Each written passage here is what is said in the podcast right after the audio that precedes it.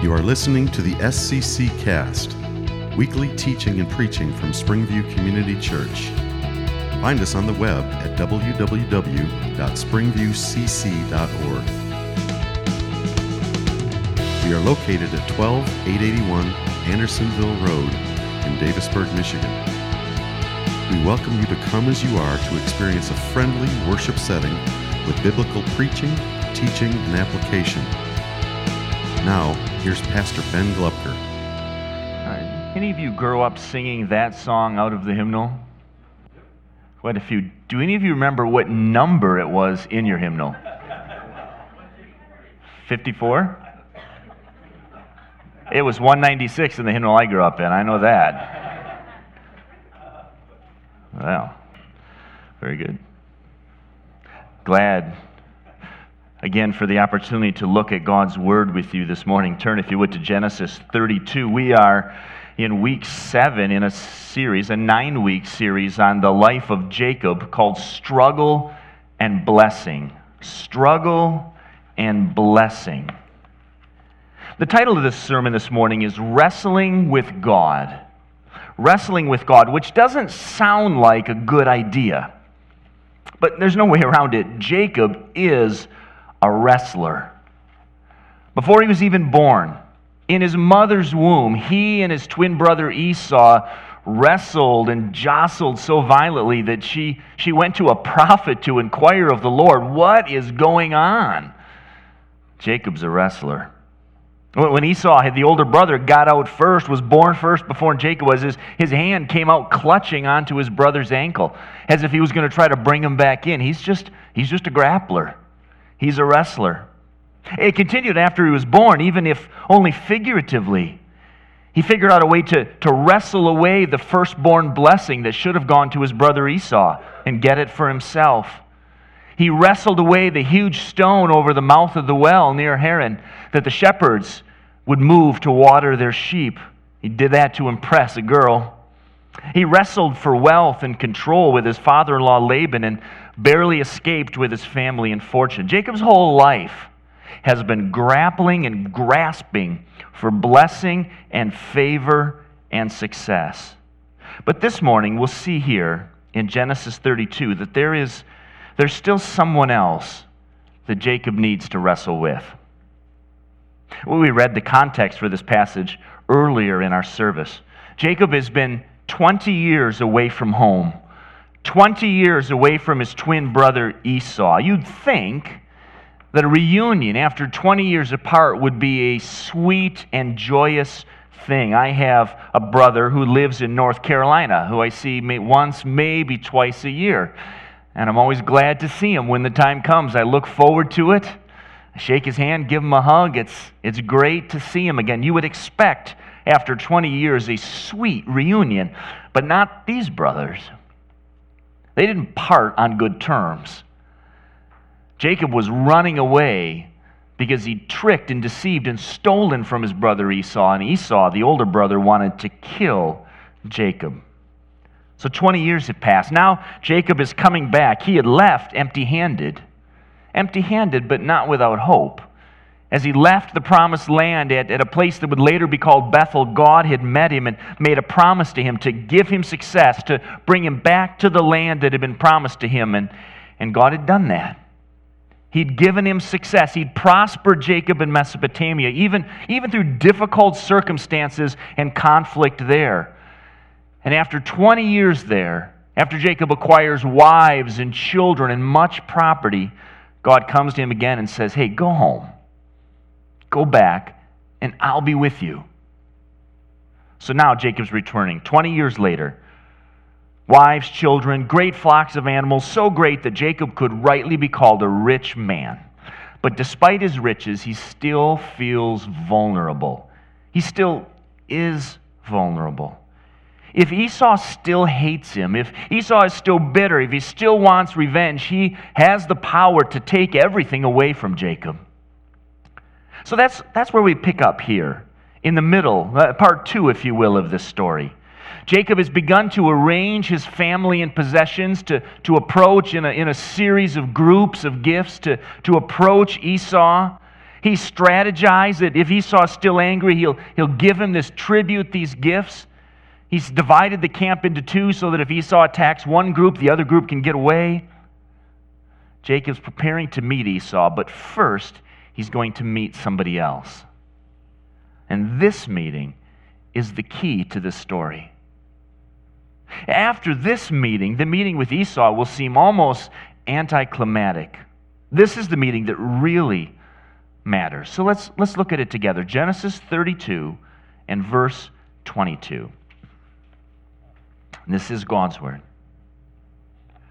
The same night, he, that's Jacob, he arose and took his two wives, his two female servants, and his eleven children, and crossed the ford of the Jabbok. He took them and sent them across the stream and everything else that he had. And Jacob was left alone.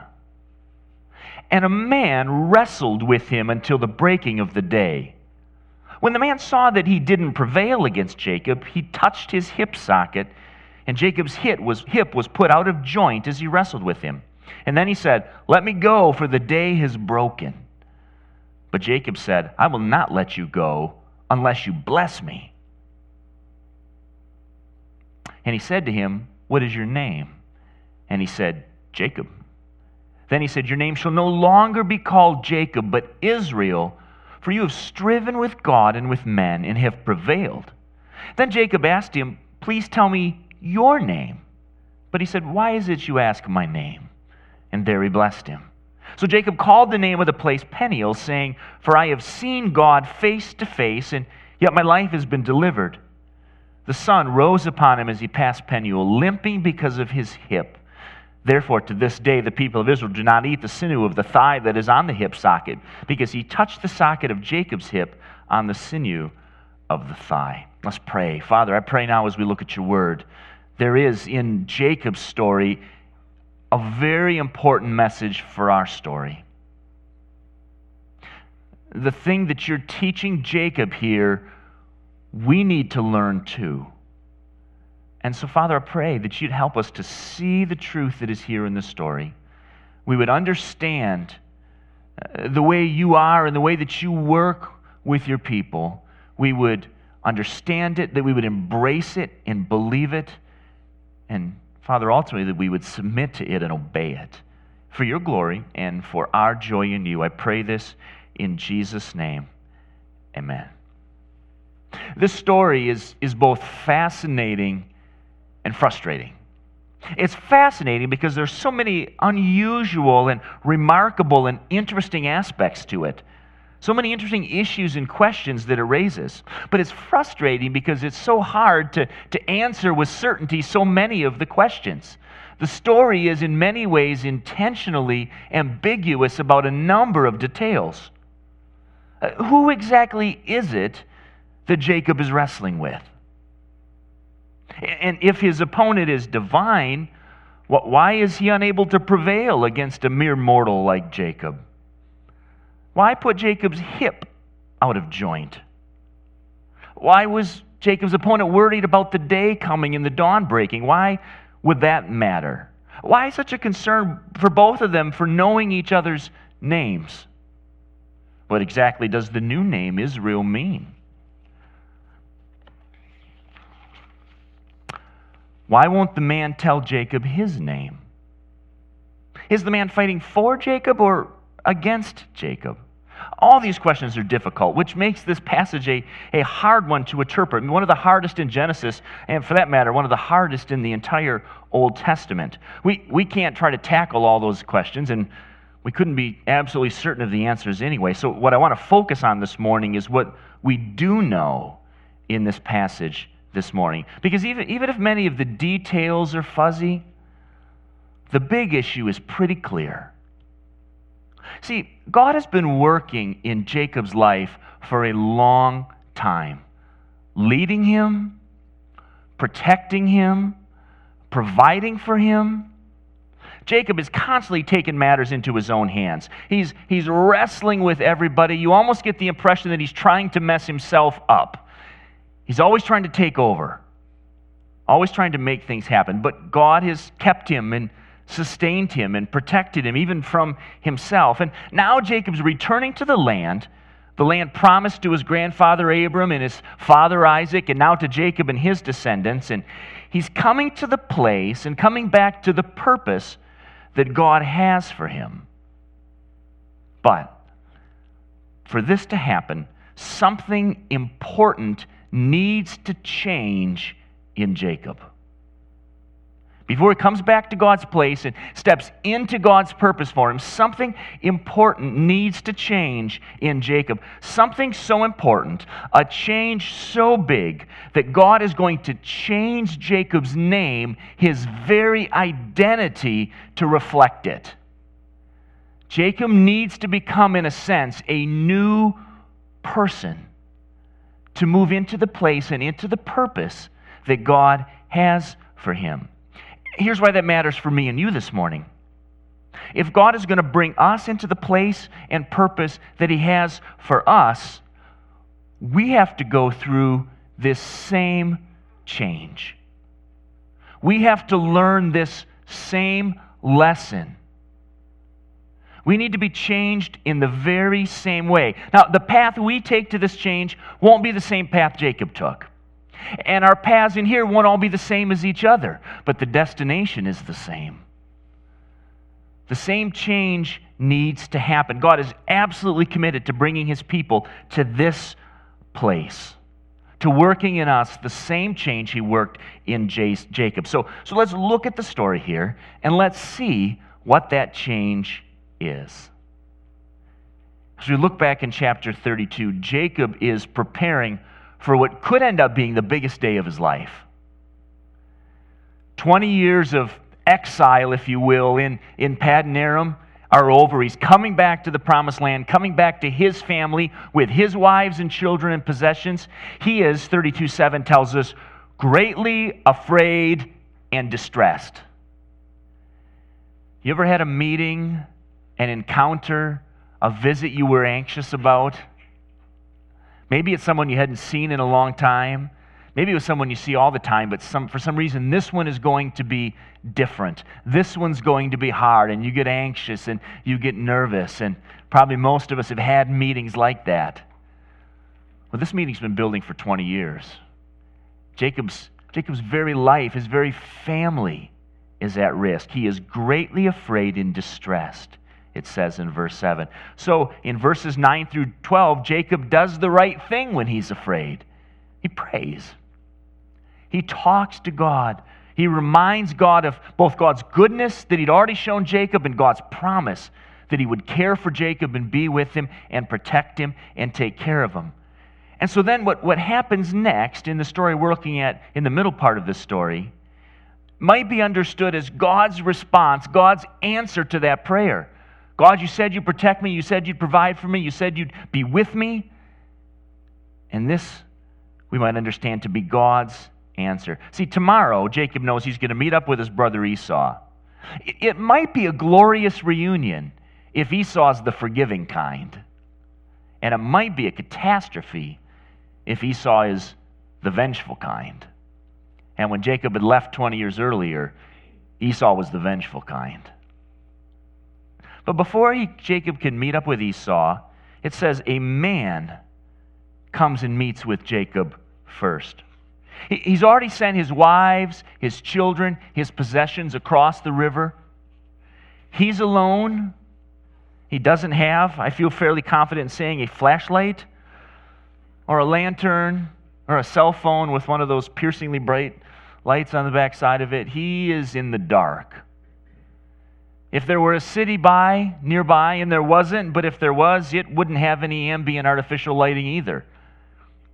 He's alone. It is presumably very dark. And while Jacob is here, alone in the dark, a man mysteriously shows up. Uh, now, the narrator here, presumably Moses, who's writing this, undoubtedly could tell us much more. But man is all it tells us.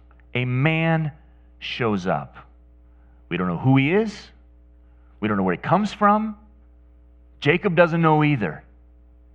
you ever been in somewhere, uh, somewhere out in the dark, somewhere alone, or just someplace that's just scary, and you're walking along thinking to yourself, if, if someone really wanted to scare me right now, I don't know what I would do. I hope my brother's not hiding behind, or, or maybe you've been that person hiding behind. I've done that too. You've been that person hiding behind somewhere, right? J- Jacob is here. All of a sudden, there's a man there who he doesn't know, who's there with him, who attacks him. And Jacob's fighting, wrestling with a stranger, and they wrestle until daybreak. I, I don't know if any of you have any experience wrestling but it's exhausting. When I was in high school, the wrestling team, when they would start to train, they would be outside running, and you'd see them running and running and running, and you think, you don't run in wrestling. Why are they running to train for wrestling? And they're running to build up their endurance because wrestling, even for a short three minute round, is exhausting. Jacob and this man wrestle all night. We know Jacob's a powerful man, but he can't, he can't beat this stranger. They wrestle and they wrestle and they wrestle through the night, nobody prevailing. And the stranger apparently can't defeat Jacob either. So what does he do? It says he touches Jacob's hip and puts it out of joint. Now, some versions will translate this, he struck it as though he punched him really hard in the hip. This mighty blow that knocked his hip out of socket. Well, but that's an unlikely wrestling fighting move, and it's an unlikely translation. The word just means to, to touch.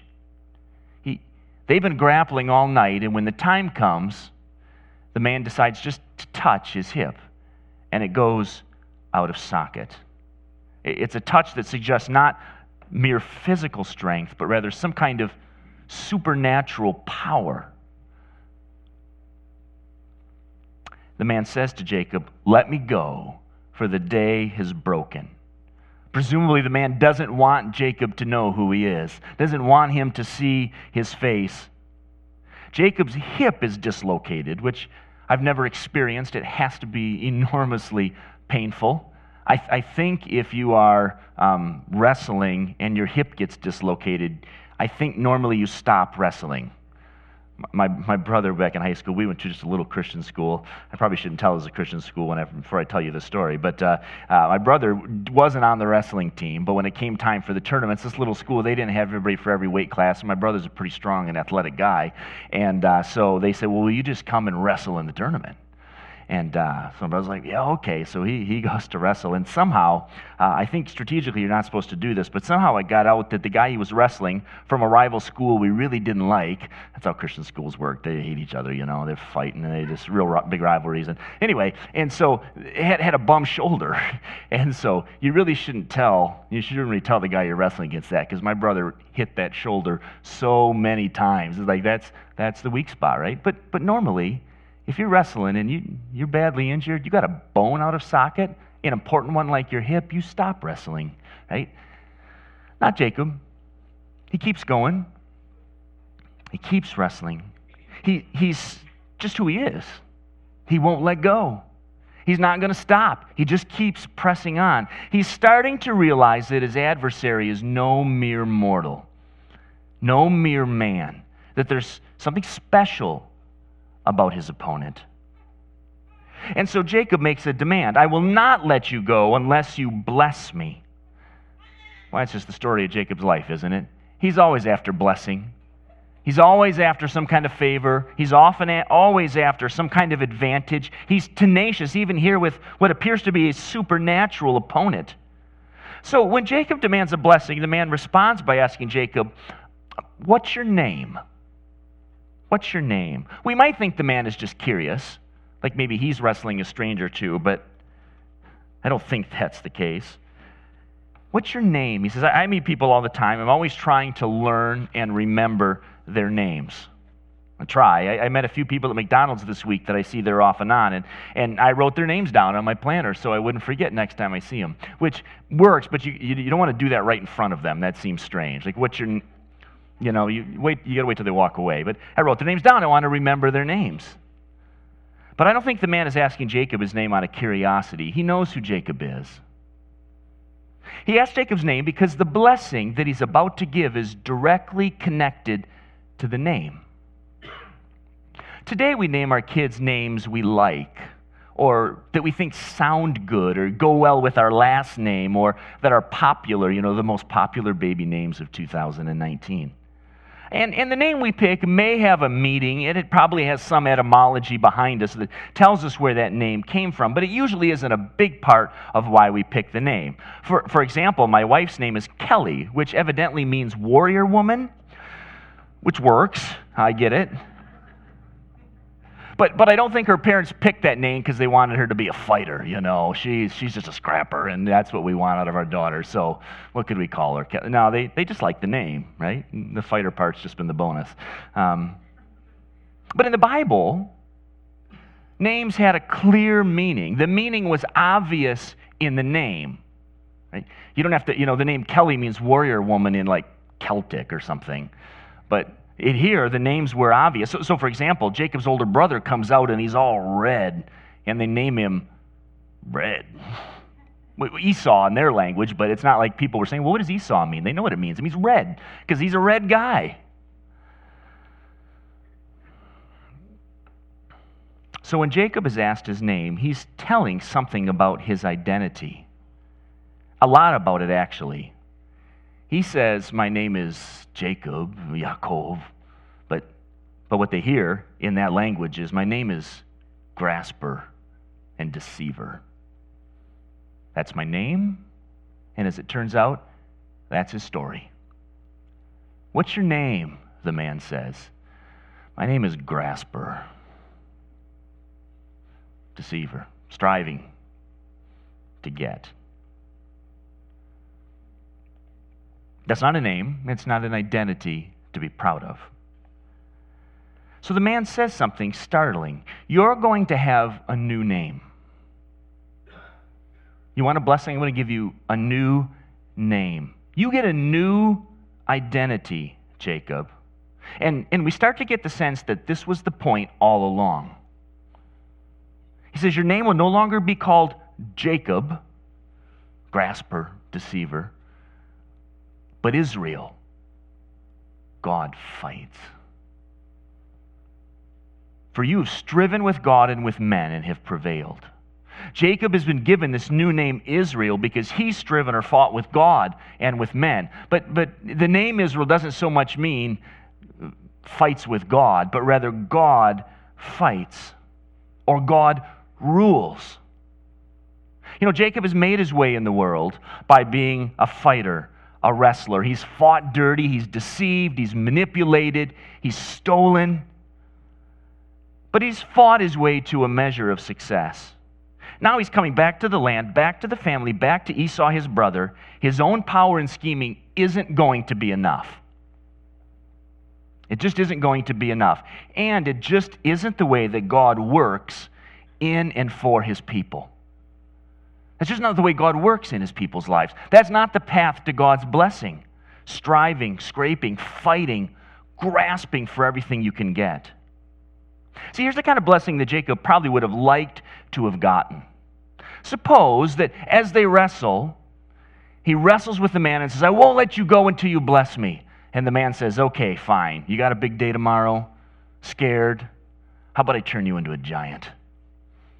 We'll call you Goliath everyone will be afraid. And then Jacob, instead of following behind all his family and servants and possessions, he could be out in front, terrifying everybody.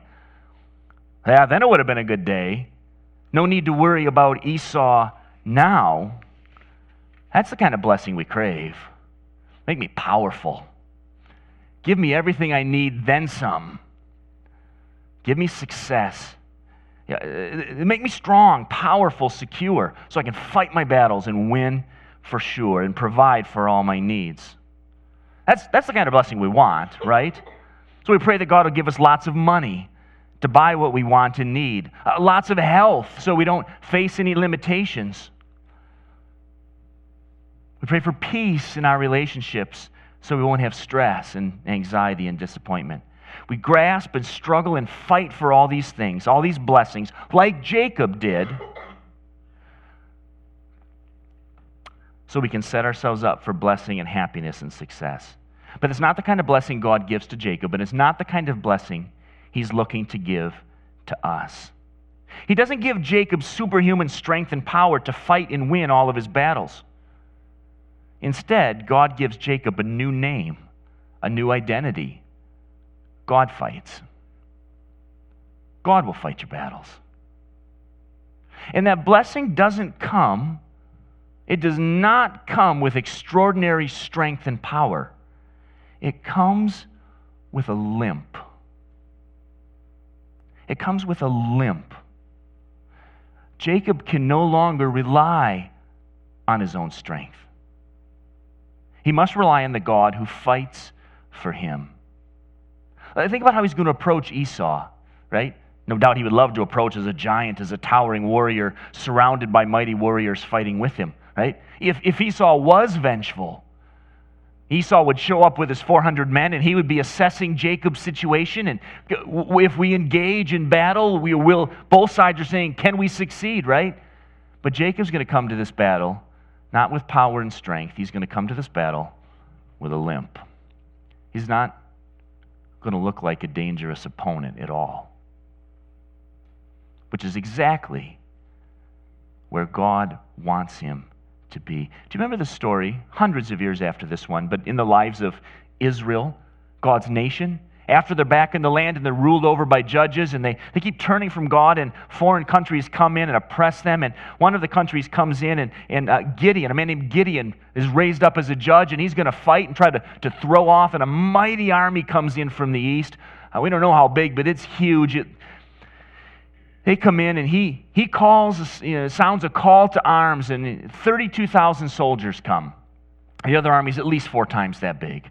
And the army shows up, and God has called Gideon to lead the army, and 32,000 men show up, and God says to Gideon, Oh, that's way too many. That's way too many people. And Gideon thinks, like any soldier would think, How, how can we have too many soldiers? How can we have too many soldiers? This is close quarters, hand to hand combat. The more soldiers we have, the better. God said, No, no, no, that's way, way, way, way too many. If you win with this many people, you think you won. Uh, you think you did it. Um, so tell the people, tell the soldiers that if anybody's afraid or just wants to go home, that they can go. He says, All right. If you're afraid and want to go home, you can go. And of his 32,000 soldiers, 22,000 soldiers say, I'm afraid, I'm going home. Now he's left with 10,000 soldiers against 100,000 plus. God says, hmm, still too big. Still too big. Oh, the more soldiers, the better. God says, no, no, no, no, no, too many. So they devise this test, bring them to this water hole, and depending on which way they drink the water, we'll keep the ones that drink this way, we'll get rid of the ones that drink this way. So they go, and when it's all said and done, only 300 soldiers drank the right way. God says, okay, we're going to keep those. That 300, that's about the right number. Doesn't make any sense at all. You, you, you've decimated our army, God. And then what does God do?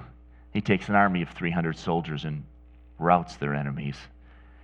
And God gets the glory for a battle won in His power and in His strength. God says, if, you, if I just make you powerful and strong, you'll, you'll start to think you did it. You'll start to think your success came from you. So I'm going to make you weak and then you'll know that your power comes from me. Look, it's no different with me and you. It's no different with me and you. If, if money solves our problems, and let's be honest, we think it will.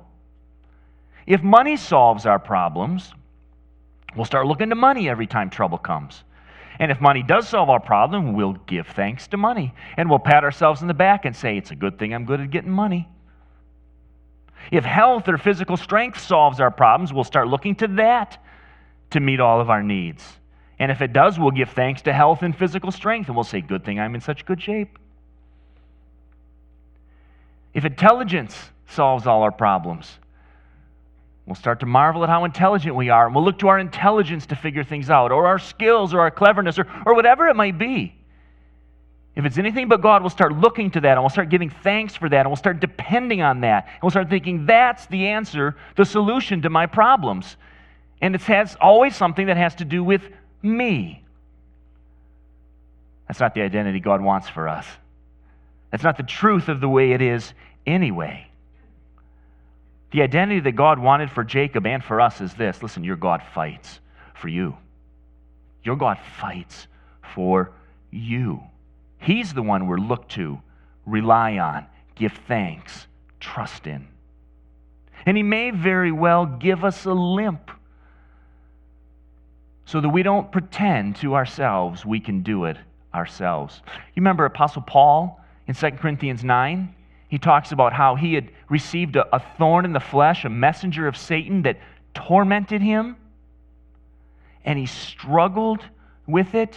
And we don't know exactly what it was.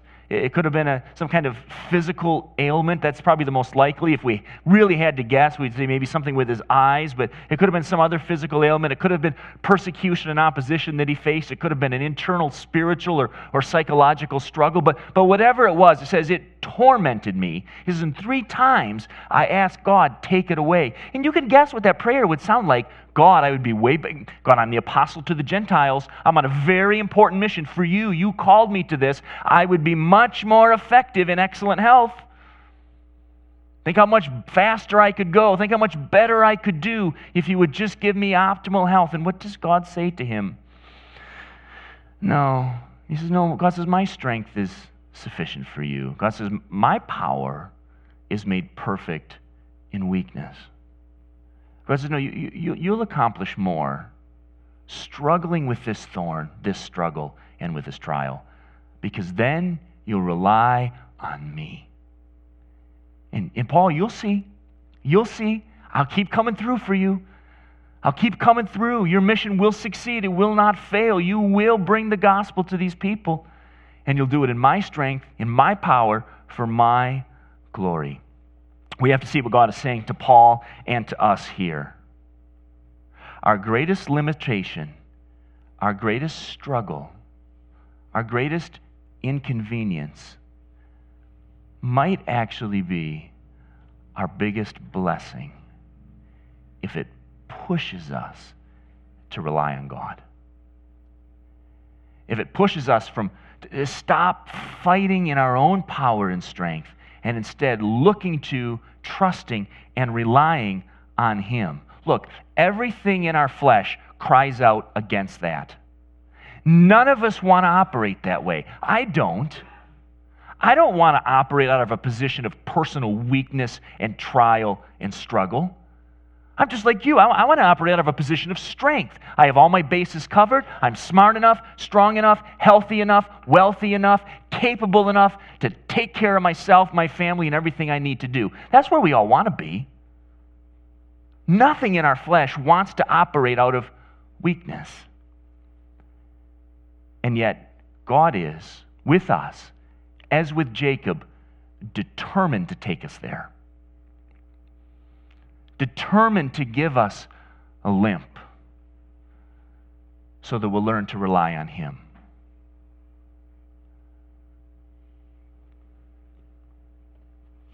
We think, God, I could do more for you. I'd be a better Christian if I was healthier, richer, stronger, whatever. But it simply isn't true. God isn't telling us to go out and look for struggle, trouble, and pain. We live in a sinful, fallen world. It'll find us. What we're looking after, what we're looking for is God Himself. To trust in Him, even when, even in the troubles and frustrations and struggles. To trust Him with our limp because it moves Him, us to lean on Him. That, that is, that's actually the best place for us to be. It's remarkable, isn't it? The best place for us to be is the place we don't want to go. We want to be self sufficient. But that's always a mirage. God wants us to lean deeply, intentionally on Him, to trust Him. That's the place where God's unlimited and invincible power kicks in as this section finishes, uh, Jacob, after the wrestling is over, he says in verse 29, he asks the, the man his name, and the man says, Why do you ask my name? And he blesses him. And Jacob calls the name of the place Peniel, which means in, in seeing God. It's the face of God, really. He says, I've seen God face to face, and my life has been delivered. Jacob realizes now who he's been wrestling with. All his life, he's been caught up in struggles with other people his brother, his father, his father in law. But those weren't the ones that really mattered. Those weren't the important and significant relationships. The most important engagement, the most important wrestling, the most important relationship is with God Himself. That's what's ultimate. That's what matters. We will appear before Him someday, face to face, as Jacob and his opponent were. We will appear before Him. And our strivings and wrestlings to please Him and make our own way in this world are not what we're going to lean on in that day. That's not what God is looking for. He will not accept us based on how hard we tried or how zealously we fought. What will matter in that day is whether we've trusted and relied on Him. That's what will matter on that day. It's the message we see in the New Testament when God sends His Son. And the call isn't work hard, prove yourself to Jesus, my son. The call is follow me, trust in me, give your life to me. Jesus comes and lives the life of strength and righteousness and goodness that we were supposed to live, but don't and haven't. Then he dies the death that sinners like you and I deserve to die, dies in our place, takes the punishment we deserve. And how does that come to us? How does that forgiveness, how does that new relationship, that new identity with Christ come? You got to prove yourself? No. No, you, you've got to renounce yourself. You've got to repent. You've got to turn and trust in what God Himself is doing. God, who on the cross is fighting for His people, winning a victory, so that all who come to God in faith and trust might find salvation, reconciliation, relationship with God forever. So let me ask you this morning as we finish what is it in your life right now that you're leaning on? What limp are you dealing with in life that you're, you're trying to figure out a way to overcome it rather than trusting in God to carry you through it? What difficulty? It'd be a difficult relationship, difficult financial circumstances, difficult health. I mean, all sorts of things that, that God permits to come into our lives, and, and we struggle and fight to beat it. And we think, if I can just get past this, then maybe I can do something good and useful and joyful in my life. And God is saying, no, no, it's right in this that God brings us to Himself as we lean on and trust in Him. It, it may be that the biggest frustration, struggle, pain that you're dealing with right now is in ways you don't feel or sense yet God's biggest blessing in your life if if it brings you to him. This isn't an easy path. It's not easy. Hey, we're going to spend a couple more weeks talking about Jacob, and what we're going to see is that Jacob doesn't leave this encounter with God brand new, totally fixed, everything's cleaned up, now he's doing it the right way. He's, he's still going to struggle, just like we do. But, at least now he knows. Hopefully, you know that the limp that you're dealing with is not something that God means for you to fight through, cast aside, and overcome, but rather is your greatest opportunity to lean on God and have Him carry you through. Father, I pray that you'd help us. Lord, we, we don't, not, not one of us want to relate to you with a limp out of a position of weakness and need. All of us want to be strong, healthy, prosperous. All of us want to be in a position of great strength and self sufficiency. We fear that place of need and dependence.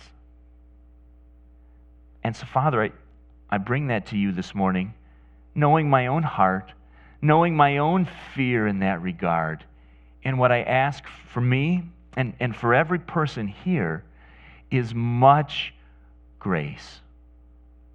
much confidence of your love, confidence that, that even the difficult things that we struggle with, you are sovereignly in control of and working out for our good. Lord, there are people here this morning struggling with big things. That their limp is profound. Perhaps they don't feel like pressing on at all. And so I pray for them an, an extra measure of grace and strength. Father, at the, the end of this road, at the end of this life, there is with you for your people remarkable, glorious, indescribable blessing and grace. And so I pray strength, perseverance, diligence to press on toward the prize. I pray that, that we would be a people, that Springview would be a church of people who are deeply trusting in you, deeply leaning on you, that we would, against everything our flesh tells us to, we would renounce our own strength and rely on you and your grace so that you might get all the glory. I pray this in Jesus' name. Amen. I want to thank you for coming this morning. It's been good to be here with you, good to look at God's Word together with you. I encourage you to encourage one another and spend some time in fellowship and conversation. Uh, let me send you out with these words of benediction from Jude 24 and 25. It says, Now to him who is able to keep you from stumbling and to present you blameless before the presence of his glory with great joy. To the only God, our Savior, through Jesus Christ our Lord, be glory, majesty, dominion, and authority before all time, and now and forever. God bless you.